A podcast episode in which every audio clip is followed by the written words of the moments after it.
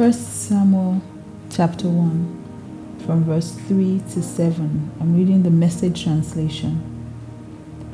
Every year, this man went from his hometown up to Shiloh to worship and offer a sacrifice to God of the angel armies. Eli and his two sons, Hophni and Phinehas, served as the priests of God there. When Elkanah sacrificed, he passed helpings from the sacrificial meal around to his wife Peninnah and all her children. But he always gave an especially generous helping to Hannah because he loved her so much and because God had not given her children. But her rival wife taunted her cruelly, rubbing it in and never letting her forget that God had not given her children.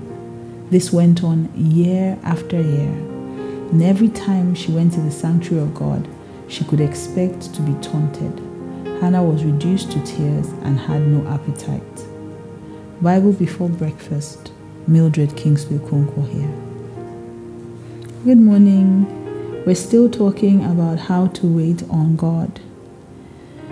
I've told you no matter how long you walk with God, at some point in your life, you're going to have to learn to wait on God. And I've shared with you two things so far that can help you Number one, acknowledge the sovereignty of God. And number two, affirm his righteousness. God is a good God. And he will do what he will do for you, but he will do it at his time. So today I want to share with you one of the greatest principles I have learned concerning waiting on God. And that would be making God a priority. Or maybe I should say it this way serving God, making serving God a priority. Now, to wait on God is not necessarily the same as waiting for God. And as Christians, we wait on God. You know, like a waiter, we must remain in active service no matter what it is we're going through. Even if things are not going your way, you still have to find a way to stay active in the service of God. Your problem or your pain should not keep you from serving God. If anything, it should pull you closer to God. And that has always been my journey, my pain pushes me closer to God.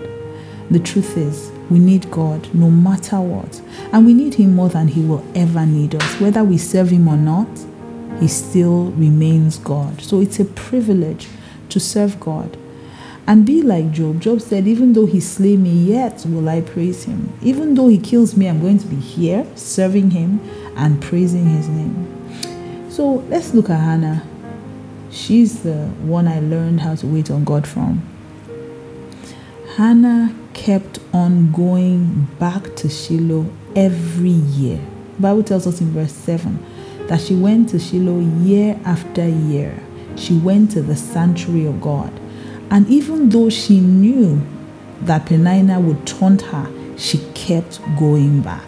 She kept serving God despite the mockery. Listen, when people make fun of you, don't be sad. When people mock you in your pain, don't be sad. I once heard a great man of God say, if people don't mock you, God won't make you. and even though to a large extent that's a bit far fetched because when they don't mock you, God will make you. But you know what I mean? The point is, when people make fun of you because you're serving God and you're not, it seems like you're not getting results, stay faithful I remember in that season of waiting, and I've had to wait for many other things in my life, but in that season of waiting for a child, I remember it was so hard because I had to do it in the public eye. And I would be there screaming, The word of God works 100% of the time. And I remember one of our ministers at the time in our church walked up to me and said, um, Excuse me, ma, I think it may be a good idea for you to tone down how much you say that the word of God works 100% of the time.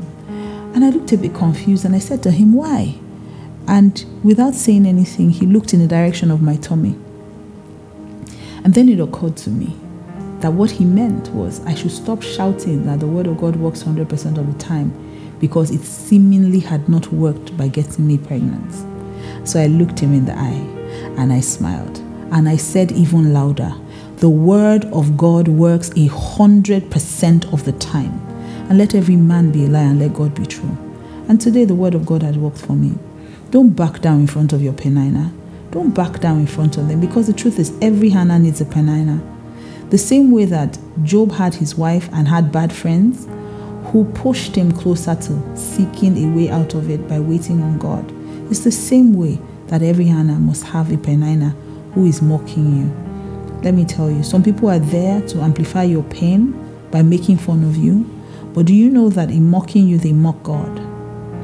So there are four reasons why you need to be thankful for your Peninnah, and I want to share them with you today because that will help you put your focus on serving God. Number one, Peninnah always pushes you to the place of prayer. I remember in that season, someone sent me a hate mail and said some really nasty things to me about why I would never get pregnant, how I was a wicked woman, and how I was standing in the way of my husband's success, and how, you know, really mean things that made no sense, how I was the mother of Satan, and that's why I would never have a child, and all kinds of nasty things. And at the time, I didn't understand that level of wickedness because I really believed that if you didn't do anyone evil, no one would want to do you evil. I'm much wiser now. But at the time, I was so heartbroken. And I remember I even had a meeting. I was supposed to go and preach somewhere. And I just couldn't put myself together. And I was alone at home. My husband wasn't home. I was alone when the email came in. And I cried my eyes out. And I kept saying to God, They're mocking you. They're making fun of you. God, they're making fun of you. And God told me, I will compensate you and I will do it publicly. And a year after that, I got my babies. But you see what that thing did for me was that it pushed me into the place of prayer. It pushed me into leaning more into God and saying, God, this is our fight. This is our battle. This is our desire. We must have our victory. I teamed up with God. I pressed into Him. Every time I heard the voice of those making fun of me, people said really mean things to me. People said things I don't even want to mention on this podcast, but people said really hurtful things. And that taught me that people are wicked. But you see, what it also taught me is that when you're in a place of pain, you will press into God. I had no other option to look to the only person who I knew loved me and had my back. And so I pressed into God and I kept saying to Him, This is our fight. They're mocking you, they're making fun of you. It's your baby that hasn't come. You need to do something about this and He helped me to lean into God. The second reason you should be thankful for your Peninnah is that she's proof that God is in the neighborhood. She's making fun of you by showing you her own babies. It means that the God who did it for her, if she's getting pregnant, is because God is giving babies. So the same God who did it for her will do it for you. The truth is, as we say in Nigeria, first to buy in our old model. What that simply means is if you get your miracle before mine, just means that my own will be more brand new.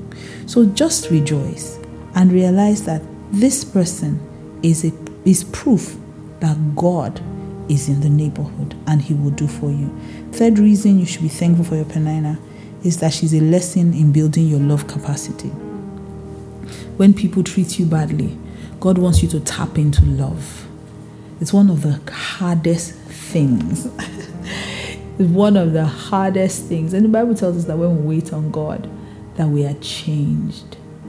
Learning to wait for God to respond to those who are mocking you will build your love work. You will have to tap into the love of God that has been shed abroad in your heart, not to respond back to them, to remain patient, to remain kind, and to not keep any record of wrong. Your love capacity will be built.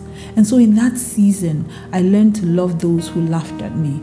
I learned to love those who gossiped about me. And God kept me in their faces and said, You still have to minister to them. You still have to love on them. You still have to be a blessing to them, even though they've said these things about you, even though they've done these things behind your back. My love walk grew immensely because I had Peninnahs all around me. Every time, every time someone said something mean to me, I realized that I had capacity to take it. I was stretched. Stretched in being able to not respond with the negativity and to see that they are also going through some pain. You know, another thing that Peninnah does for you? Peninnah helps you recognize how much you are loved by Elkanah. Peninnah wasn't just lashing out at Hannah because she didn't have a child, she was lashing out out of jealousy despite the fact that you are not being everything you can be, despite the fact that you are not at this level, God still loves you. How is that possible? Elkanah always gave a double portion to the one who had given him no child.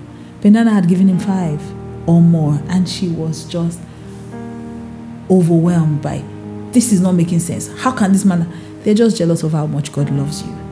They are proof that God loves you, and they're constant reminder that no matter what they do, it can't take away the love of God. And I want to end this by saying to you one of the scriptures that I learned on this journey while I was waiting is Exodus 23, verse 25. It says, You must serve only the Lord your God. If you do, I will bless you, food and water, and I will protect you from illness. I realized that the key to getting everything God had promised you was service. And that's one of the things Hannah knew, so she kept showing up every year, year after year. Knowing she would be mocked, she showed up knowing people would still laugh at her and say, hmm, she still doesn't have a testimony. Oh, poor thing. She kept showing up at Shiloh year after year. This morning, I want to encourage you no matter how bad it gets, make serving God your priority. Keep showing up every year. Make up your mind that you will serve only the Lord your God. Because it says if you do, He will bless everything that you take in and He will protect you from illness. In other words, if you will serve God, you will get the victory. Good morning. What a wonderful way to start your day. Bible before breakfast with Mildred Kingsley Okonkwo.